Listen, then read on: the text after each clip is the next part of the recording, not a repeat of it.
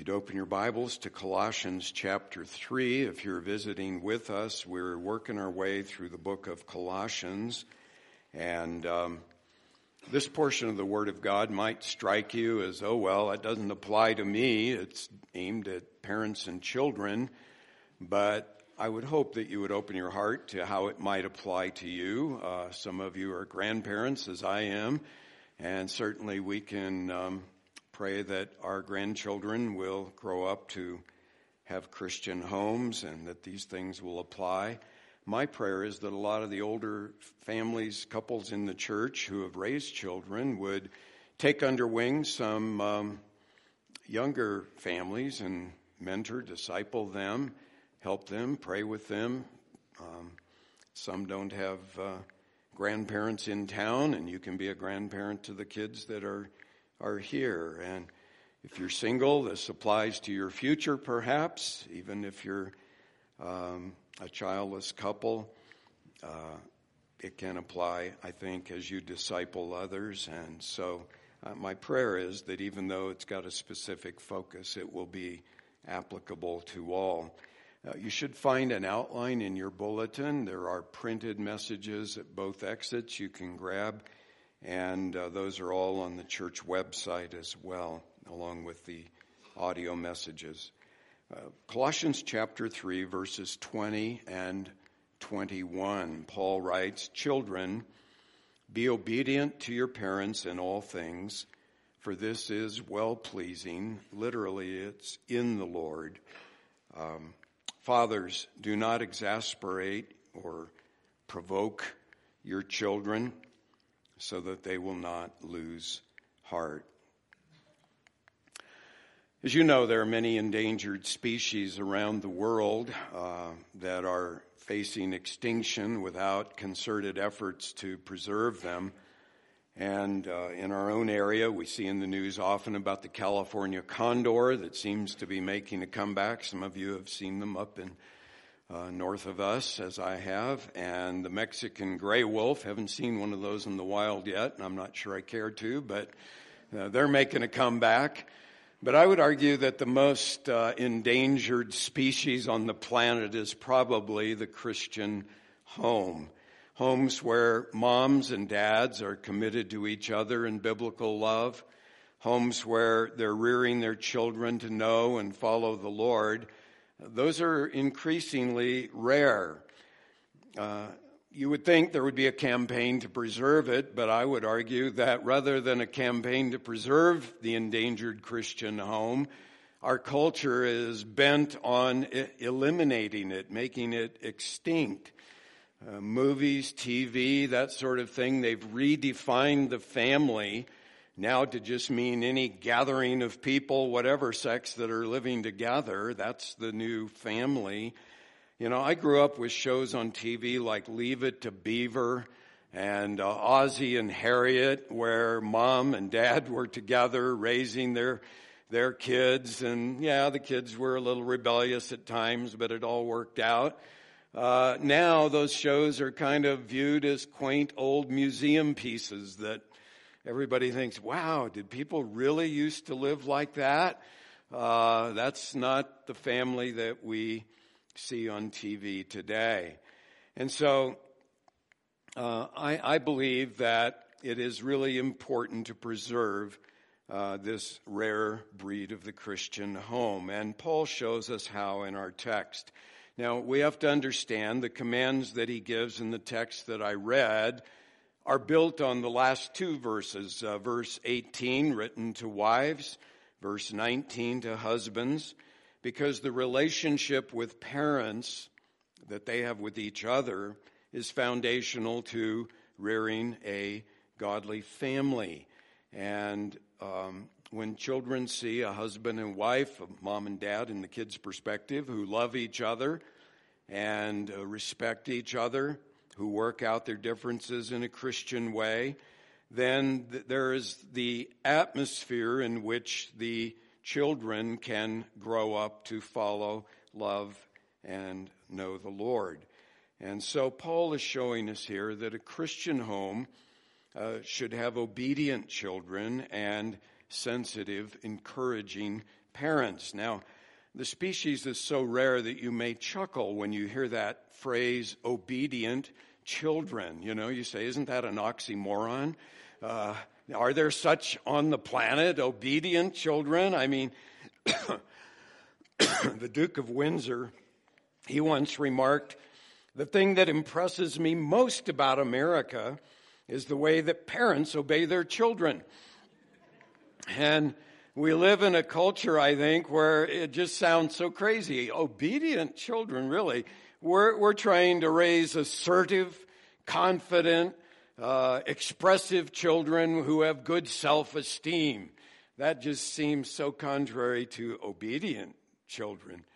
But, you know, it's not going to stifle their personality to aim at that. And so Paul says that a Christian home should have obedient children. Now, the Greek word that's used here for children can apply to uh, virtually any age group, but I think by Paul addressing the children directly and uh, assuming that he's assuming they're old enough to understand, so they're not toddlers perhaps, and yet they're still under their parents' umbrella.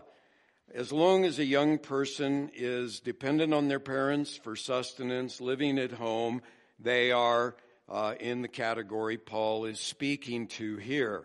Now, of course, as a child ages, there should be increasing conversation, dialogue. If there's conflict or issues, they should talk about it with their parents.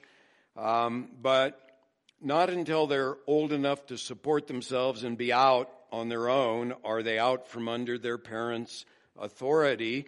And even then, uh, they should cer- certainly respect and honor their parents. But Implicit in the command also, parents, is that you are responsible to teach your children obedience, and um, the best time to do it is early on. Uh, just as an aside, sometimes I've watched parents who let their kids run wild when they're little. Oh, aren't they cute? You know, and the kids are terrors. And then as they get older, there's a panic that sets in and they start slapping the rules on, and it's too late the time to teach them to be obedient is when they're young, and then you can let the rules off as they get older and they assume more responsibility. Um, now, the questions come up though. Well, what if the parents are not believers, or what if, as Christian parents, they're in the wrong in what they command? Well, Paul says, children, obey your parents in all things except, I would interject, when to obey them would mean disobeying God. Now, Paul here is assuming a Christian context when he says, in all things. Um, he doesn't mention exceptions. Children need to be careful about claiming exception because the flesh always wants to wants us to say, well, you know, my parents were wrong there, so I'm justified to disobey them. Well, not necessarily. Um, I think such exceptions in Christian homes ought to be rare. But I would just point out if you're a young person, if you're still living at home, you're going to have to resolve to be different to obey Paul's command. Sadly, sometimes even different than your Christian friends. But our culture encourages challenging authority. I've seen bumper stickers, question authority. And that's kind of the American way. Um, you, when you turn on the tube, parents are portrayed as dummies, and uh, kids, you know, know better. Uh, Father Knows Best was a show when I grew up. I don't think that one would fly these days unless it was a, a satire. Um, and your friends will taunt you if you say to them, Well, I can't do that. Well, why not? Well, my parents don't let me. Huh? What's that have to do with it? You know, well, I obey my parents. Radical thought. Uh, so what I'm saying is you got to commit to do this up front because it's not always easy. And God promises a blessing in Ephesians 6 to children who obey their parents. If you've noticed, by God's design, parents are always older and have more experience than children do. Um, Mark Twain once famously observed, he said, When I was 17, I was amazed at how stupid my father was. And then when I was 21, I was really surprised at how much the old man had learned in four years. And, you know, we all, I think, have had that somewhat that experience. Now, you say, well, what if my parents are insensitive? What if they're unreasonable? Uh, what if you're a teenager and your parents treat you like you're five years old? Or what, what if they're harsh and just overly strict? Well, I would just argue there you have a more difficult laboratory in which to learn obedience. It's tough in some situations, and I'm not justifying the parents, uh, but it's just harder in some homes than it is in others. But I believe that the parents' shortcomings do not give you an excuse to do an end run and do your own thing. Um, case in point, Jesus, the only perfect child who has ever lived, and his parents were imperfect, and yet the scripture says he submitted to them. He was obedient to his parents. Now, I need to bring up, though, a very unpleasant subject I wish I didn't have to say anything about. But I have read that this occurs in far more Christian homes than we would care to admit. I'm hoping this church is the extreme exception. But I'm talking about a problem of sexual abuse of children in homes. Uh, it happens in Christian homes, and statistics vary. Um, but I, I've read that as many as one fourth of girls in our population at large, one fifth of boys experience some sort of sexual abuse before they get to age 16. It's just a horrifying statistic. And when the abuser is a parent, and often it's a father daughter kind of thing, the child usually just submits and keeps silent out of fear. Over 30 years ago, Christianity Today ran an article that mentioned a, woman who had been sexually abused by her father an average of two times a week from the age of three until she was 13 when her mother discovered it and the family at that point disintegrated. The father was a Boy Scout leader.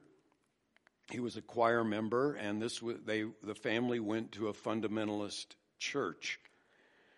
This woman founded an organization trying to help people who had suffered as she had, and she went to a Christian liberal arts campus and asked all 247 female students to reply to a survey. Of the 96 who responded, more than half said that they had been abused as children.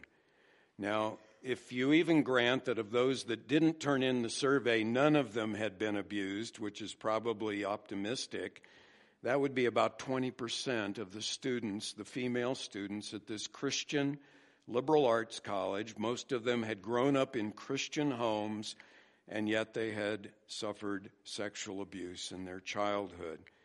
And this woman says of her own experience, I didn't like what he was doing. I felt it was wrong, but I feared him. I was taught to honor, trust, and obey my parents. And her father told her, just trust me, it's okay. And uh, that's how he continued in his sin. I just want to emphatically say to anyone here it is never, ever okay. It is a horrible sin, and it's never okay. And if you're a child here this morning and you know that an adult is doing something wrong with you, you need to talk to some trusted adult, maybe one of the pastors or youth workers and get some help because it needs to stop immediately. It's never okay. And uh, when Paul says here, obey your parents in all things, sin is not included. And you are being sinned against by your parent if that is happening. And so please, please get help and uh, don't mistake what Scripture is teaching here to include that kind of horrific thing. Um, but why should children obey then, if as long as parents aren't telling them to disobey God? Why does Paul say they should obey? Well, he adds the reason that it's pleasing the Lord. It's pleasing in the Lord, which means if you believe in Jesus as your Lord and Savior, then even if it's hard for you to obey your parents, you should do it because you're doing it as unto the Lord. It's pleasing in the Lord. And even sometimes, I know some of you may think, well, my parents are never pleased with me. Well, there's one who is, and that is the Lord. If you're obeying Him, He is pleased with you. And when I say obey too, I hope you understand, I'm not saying, all right, I'll do it, you know, grudgingly obeying, but rather obeying your parents cheerfully. They might have a heart attack, but obey them cheerfully and even ask, is there, are there ways I can help around the house? And uh, trying to serve your, your parents. Uh, once in a while, it would really be appreciated, I'm sure, if you told your parents how thankful you are for all that they're doing for you. And, you know, your mom for fixing the dinner, your dad for providing, or however it works. But just that kind of an attitude, and I think you can see that's radically countercultural. Uh, that just doesn't happen in many homes, but it is pleasing in the Lord. Now, I want to address a common Christian myth. Even in Christian circles, it's often thought, well, it's normal for teenagers to rebel. Uh, it's just sort of a normal thing, even a healthy thing. I've had Christian parents say, yeah, yeah, my teenager, he's rebellious, you know, he's sassy, disrespectful, disobedient. And then they always add, but we all have to go through that, don't we? No, we don't. We don't have to go through that. I didn't ever rebel against my parents. Now, I did a lot of stupid and sinful things as a teenager that I wish I hadn't done, but I wasn't doing them out of defiance against my parents. Um, and I just, I never wanted to hurt my parents. My parents loved me. They, they gave me a lot of freedom. Um, and I thought, you know, if I ever came home drunk or if I ever got a girl pregnant, it would just devastate my parents. And I didn't want to do that because I knew my parents loved and cared for me. And so you don't have to rebel. Um, at that point now, I wasn't focused on pleasing the Lord, as the text says. Uh, but that should be your focus as a teenager. You know the Lord, you want to please Him, you also want to please your parents, and so you submit to them, you obey them. Now, Paul doesn't just, though, address the children, he also directs attention to the parents, especially to the fathers. And when Paul says fathers, that word in Greek can be used to mean fathers and mothers.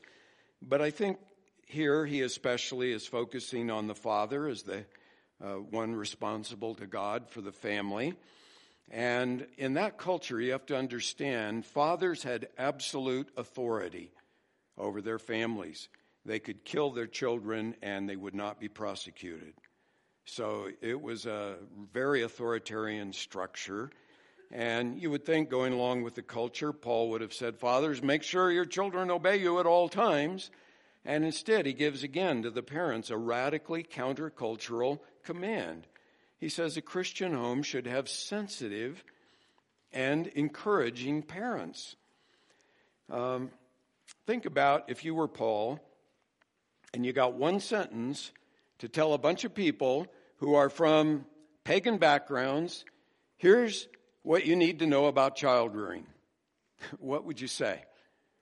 Well, Paul says this, verse 21 Fathers, do not exasperate your children so that they may not lose heart.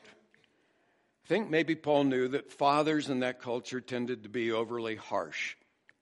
And you know, as Christian dads, it's easy because you want your kids to look good, right? You, you know, you don't want them acting up at church or making a bad name for the family or whatever. So you can come down on them and be harsh. And Paul says, No, fathers, don't exasperate your children, don't make them lose heart. So, first of all, just note that Christian parents should not exasperate, and the word means to provoke their children so that they become discouraged. Um, the NIV or the uh, ESV and the New King James translate provoke. It can mean to stir up someone, either in a good sense or a bad sense, often to anger or to a fight, but it's only used one other time in the New Testament in uh, 2 Corinthians 9 2, where Paul says that the Corinthians' example of giving had stirred up other Christians to give as well. So there it's a, a positive example. But the idea is it motivates someone to action, whether to good deeds or, uh, in this case, um, you're discouraging them or maybe provoking them to anger, that sort of thing. Fathers are not supposed to do that. You know, as you think about it, there are many, many ways as fathers that we can provoke our children to anger or rebellion or discouragement, and I listed some of those in the outline there. Uh, one is unpredictability, where a, a kid never knows whether he's really going to have a major blow up over a minor thing or maybe a major thing that's just going to go by with no consequence. There's inconsistency, unpredictability. Another is unreasonableness, where a parent just won't listen to a child's point of view. Um, and just passes judgment and says, I'm the boss, you shut up, and this is the way it's going to be, that kind of thing. Uh, another is unfairness, where a parent gives, again, harsh treatment for a minor infraction or, um, you know, that kind of, uh, just, it's not fair. Another is favoritism, where perhaps one child in the family gets away with murder and the other child is treated sternly for a similar offense. Another is selfishness. A lot of parents use their kids to gratify themselves or to fulfill their own needs, and they don't think about the child's needs. Another way to provoke your children is either over or under discipline, um, not having a balance. Another is criticism without praise, where a parent uh, rarely praises a child when he does well and often criticizes his faults. Another is insensitivity, where a parent won't listen or a parent maybe minimizes a child. Something's really important to him, and the parent, oh, come on, it's no big deal, and they just blow it off, and the child feels um, hurt. Another is unavailability, where a parent is absent or too busy when a child needs him. A really um, bad one is when we break promises because we teach our children they can't trust us. Uh, another is hypocrisy. This is a danger in Christian homes where they see us putting on a front at church, and then we go home and they see somebody very different because we're not living consistently.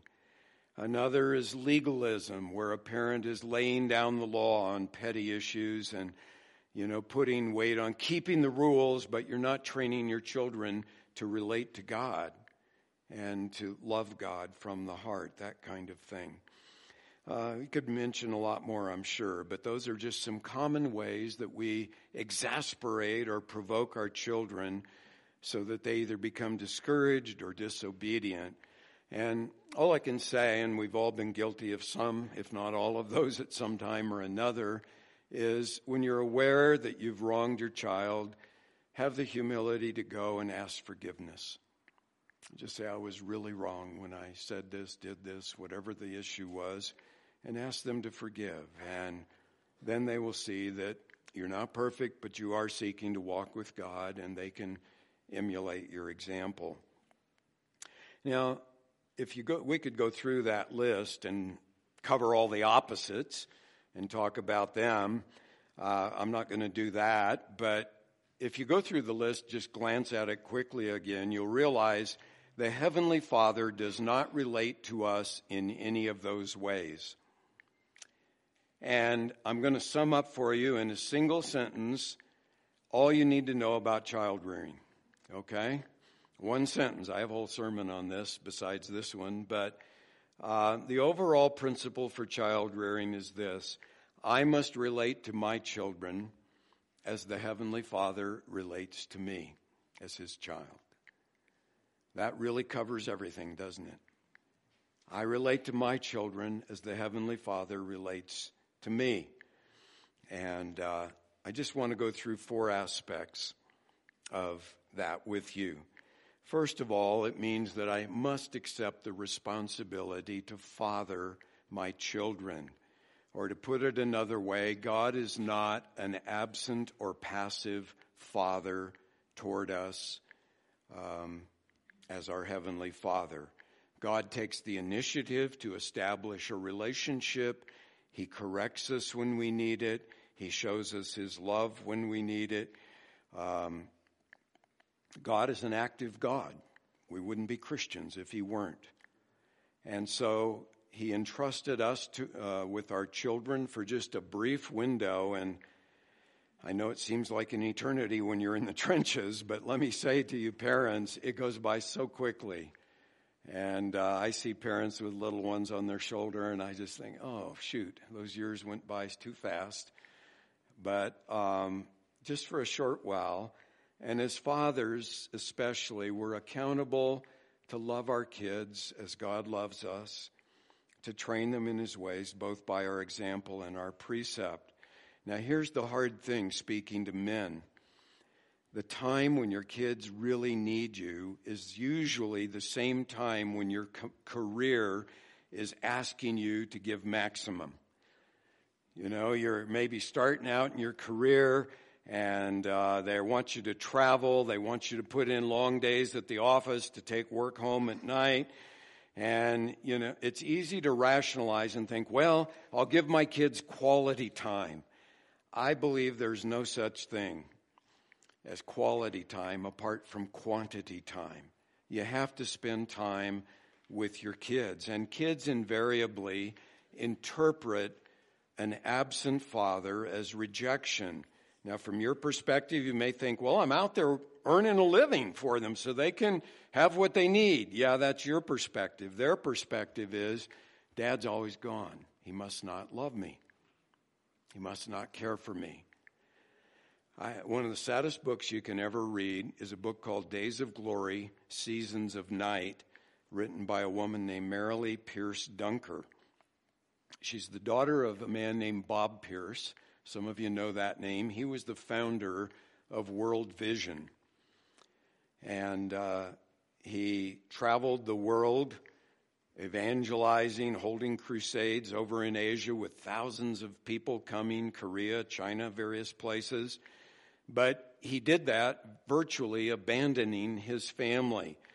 Uh, she says in the book that for 15 years he was gone on the average 10 months out of the year. He would come home and not even unpack his suitcase.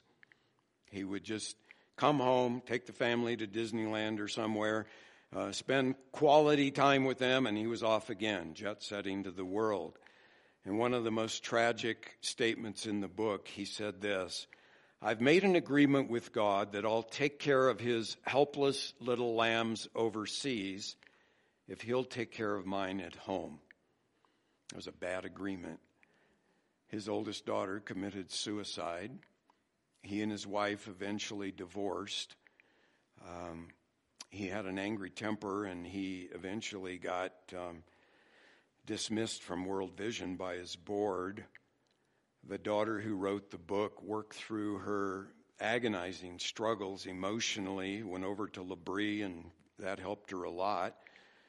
But, you know, I, I just contend this I don't care how impressive your ministry is, and I don't care how successful your career is. If God gave you kids, that's your responsibility to be a father to your kids. And you need to spend the time with them and uh, make them a priority while you can. A second part of this, relating to our kids as God relates to us, is I need to make grace and love and not discipline my main emphasis with my children. And I'm trying to correct what I see as an imbalance here. Most Christian books on child rearing are on discipline. And certainly, kids need discipline and correction. I'm not denying that. But that shouldn't be our main motive, our main way of relating to our kids. Discipline is only effective when it's in the context of love that is felt. And I remember when I was a young father, my own dad said to me, You don't have the right to discipline your kids unless you spend time playing with them.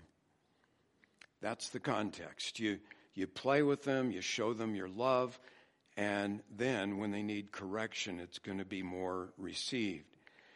You know, when you think about how does God mainly relate to us, grace and love are all through the Bible.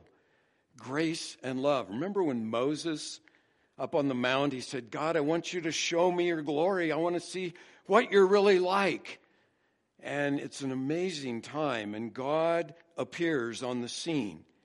And here's what he says to Moses Exodus 34 6. The Lord, the Lord God, stern and disciplining with rules coming out your ears. No, is that what he says? Uh uh-uh. I love this. The Lord, the Lord God, compassionate and gracious, slow to anger, and abounding in loving kindness and truth. Every father ought to put your name in there and say, Is that me? Is that how I relate to my kids with compassion and grace and slow to anger? And that they would just say, Yeah, dad's just abounding in loving kindness and truth. That should be the way we seek to relate to our children. Now, yeah, they need correction and discipline, but even here, I've seen dads that don't discern the difference between rebellion or defiance and childishness. And you need to make that judgment call. You know, if a, if a kid is in your face defiant, then they need strong correction to learn you don't defy me or your mother. And I, I would argue parents should never allow a child to hit you or to hit their mother or throw a temper tantrum and not be sternly corrected. But a lot of kids are just being kids. You know, a three year old acts like a three year old. And what do you do? Well, you help them grow up, and maybe eventually they'll be 10 and act like a 10 year old, and finally, you know, they grow up to adulthood. So you work with them. So dif- discern between the two. But what I'm saying is, when you have to give correction, do it in the spirit of love and grace. A third thing, I not only should love my children, but I should like them, or I could have used the word enjoy them. I really need to, to like my kids. Love is primarily a commitment to seek my kids' highest good.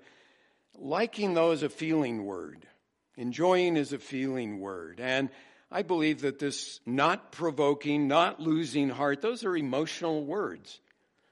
And uh, so a sensitive, encouraging father needs to understand and be in tune with their children's feelings.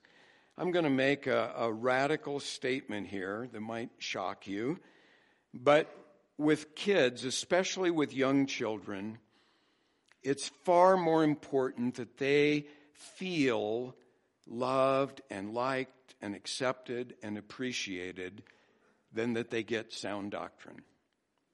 Now, that's kind of radical, isn't it? You know how much I put a premium on sound doctrine. So I'm not saying don't teach them the truth, but I'm saying this. I've seen homes where the kids get a strong dose of doctrine, but it's done harshly and they don't feel loved. And I'm saying it is far more important for kids to feel loved, and they'll grow up to embrace your doctrine. And that's true for Sunday school teachers, too, by the way. Sure, I want truth taught up there, but I want our kids to feel loved in Sunday school. You know, I just want them to say, that's the greatest place on earth. I just love being there because I feel loved and accepted. And I want us all as a church to do that with our kids. When you see them in the hallway, maybe they're being a bit rambunctious. But don't go chew them out, or they're going to say, oh man, what a drag church is. You know, go up and put your arm around them and calm them down and just tell them, you know, how much you appreciate them and glad that they're here. And they'll grow up to follow the Lord better than if we are stern in our mannerism. Um, you know, whenever my kids, sometimes they interrupt you. Maybe you're having your quiet time and they come bounding up, Daddy! You don't say, You know, I'm having my quiet time. Get out of here. You just taught them, Boy, I sure don't want one of those. You know, you just set your Bible down and you say, Hi, well, it's good to see you. It's great to see you. And, you minister to them personally. Now, there are a lot of ways to do that, but let me share with you three very practical ways you can do this. Number one is warm eye contact. Just showing them by your eyes, I love you, I like you, I'm glad you're with me, and uh, I, I am so happy that you are my child. Your eyes tell them that. You know, and you can glare at your kid, and he's going to feel it. Or you can warmly accept them with your eyes, and they'll feel that. Secondly, appropriate touch. You know, just a hand on the shoulder, a hug, a pat on the knee. Uh, when your kids are little, wrestle with them on the floor and play with them, and then tuck them into bed with a kiss and a prayer. Uh, that's really important. And, and, then, thirdly, as I've already said, spend time with them. Uh, just have them with you all the time. You go into the store, hey, come on along. You know, hanging out with your children in everyday kind of situations and do fun things as, as a family when you have a day off. And I really think it's important to take an annual family vacation. And we always camped. Um, Gary Smalley has a, a hilarious story. I don't have time to tell it about his first camping experience, but one time when he was doing family seminars, he said, How many of you grew up in a happy family? And how many, what did your family do? And he said, invariably, they all camped. So he tried it, and it was a major disaster. But, um, you know, uh, camping is, is one thing. One thing I did, and I didn't do it every year, but I did it a few years with each of my children. Right around the time of their birthday, I would just take that one child and do an overnight, one night, 24 hour camp out. Father and daughter or son.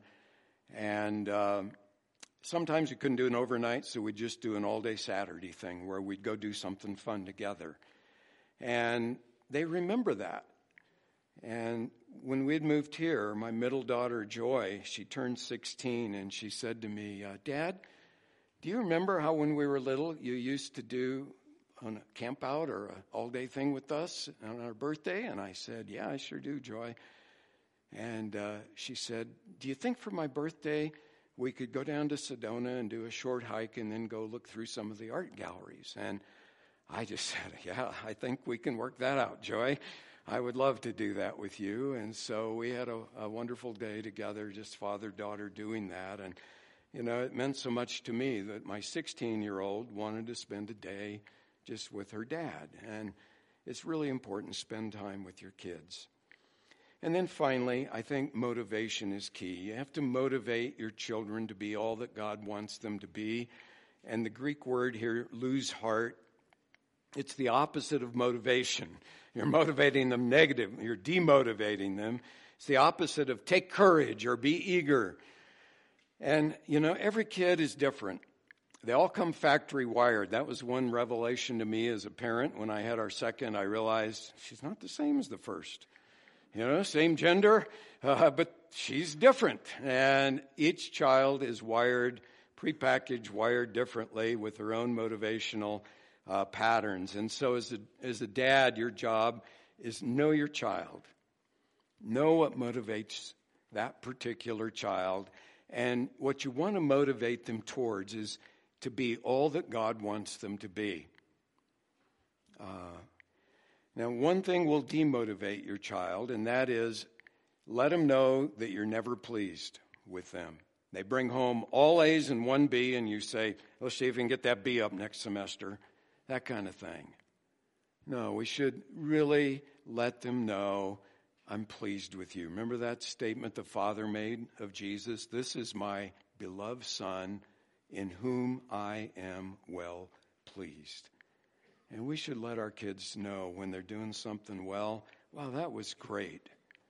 You know, the way you, you didn't talk back to your mother there, the way you helped out. I really appreciated that you didn't fight with your brother when you could have. Those kind of encouraging things to motivate. And the goal again is I want my child to be all that God wants him to be, not all that I may want him to be.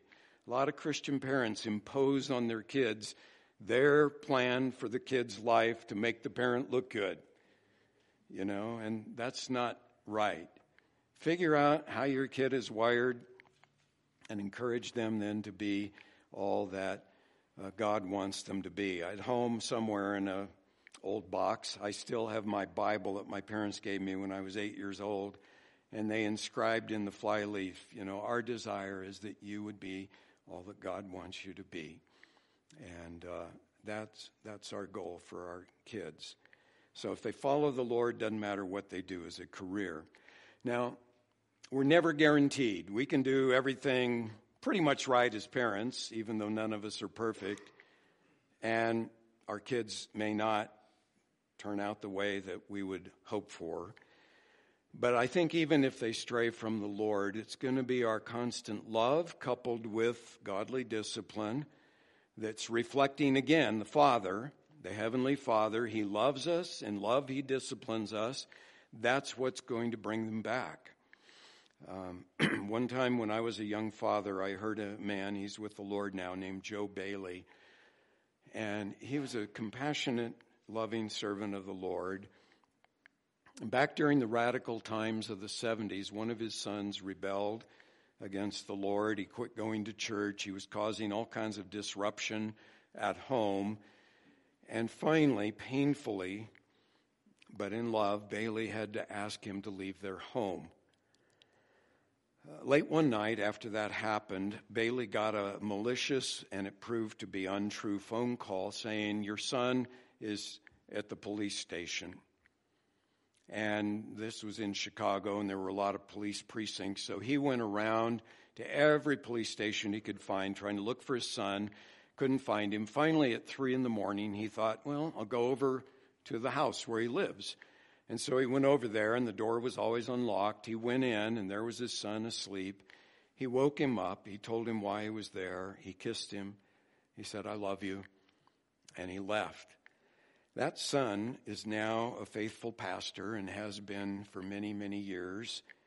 And he says that what turned him around was his father's love coupled with uh, his, his tenderness, but also that painful decision when he asked him to leave the family because of his being disruptive. And I, I emailed him this week. He's got a book coming out. His name's Tim Bayly. He's um, in Bloomington, Indiana.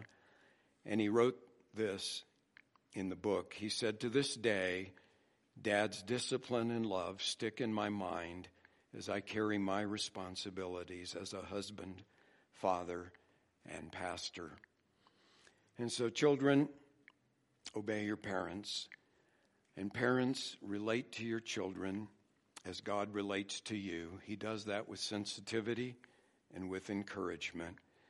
And in doing so, will help preserve a vital, endangered species, the Christian home.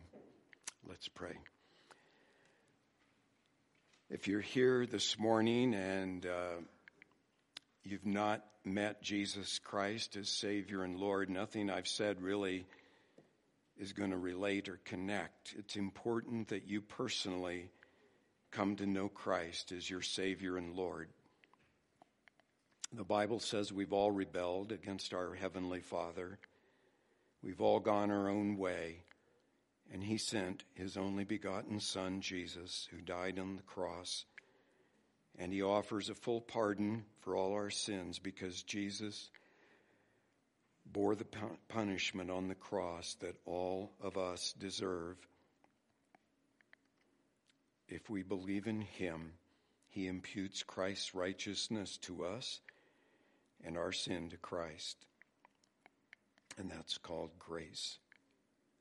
And he offers grace to every sinner. Dear Father, I pray that if any are here apart from Jesus, they would see your great love, that they would come to Him and know you as their loving and gracious Heavenly Father. Lord, I know that there are a lot of fathers and mothers here who have a lot of guilt because of failure. Lord, we've all failed. I pray they would be encouraged with your forgiveness, that if they need to make amends with their children, they would do so, that you would give us all the grace and strength to reflect your love and your discipline also to our children in a way that they would feel your love through us. And I pray, Lord, that our homes would be examples in our community of the love of Christ in every neighborhood. And I ask in Jesus' name, amen. We're going to conclude by taking an offering, and if you're a visitor with us, uh, we don't expect you to give. We actually have a little gift bag that's through these doors on the right. There's a basket there with some of these bags in them with a CD and some postcard and some info about the church, and you're free to grab one on your way out. If you would be kind enough to fill out the welcome card that's in the chair rack, um, with your contact info. We'll send you a letter if you're a local or a postcard if you're out of town. And um, just a way of saying, welcome, glad to have you. If you're a regular and you have a prayer need, you can write it on there. If Linda doesn't have your name in our directory and your photo, we'd love to get that so we can pray for you and have you there so you can fill it out, drop it in the offering plate. Uh, we're going to stand and sing a song that I think is appropriate after talking about being a father. Lord, I need you. Every hour I need the Lord in that job.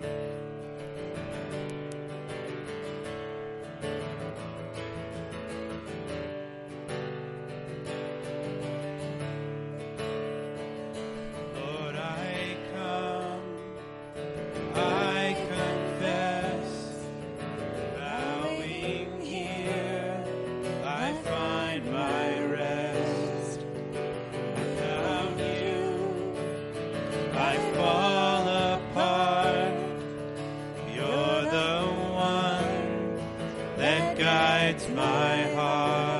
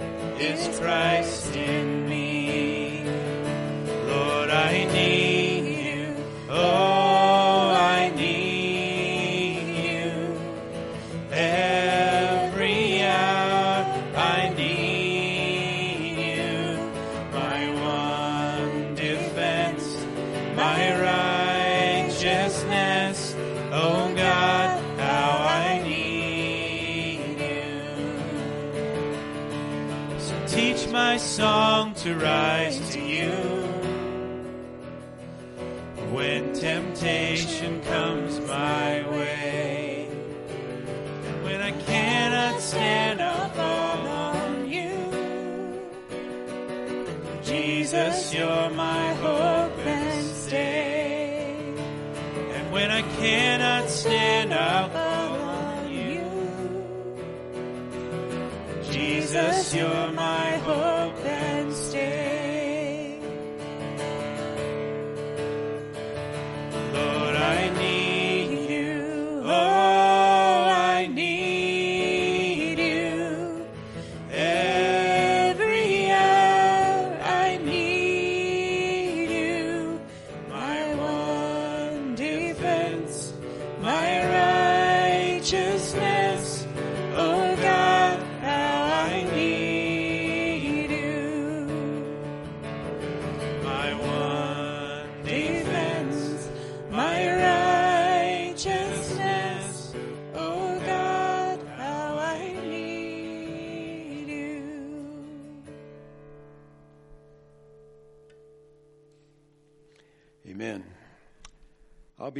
piano and be glad to pray with you about any personal needs. And uh, there's refreshments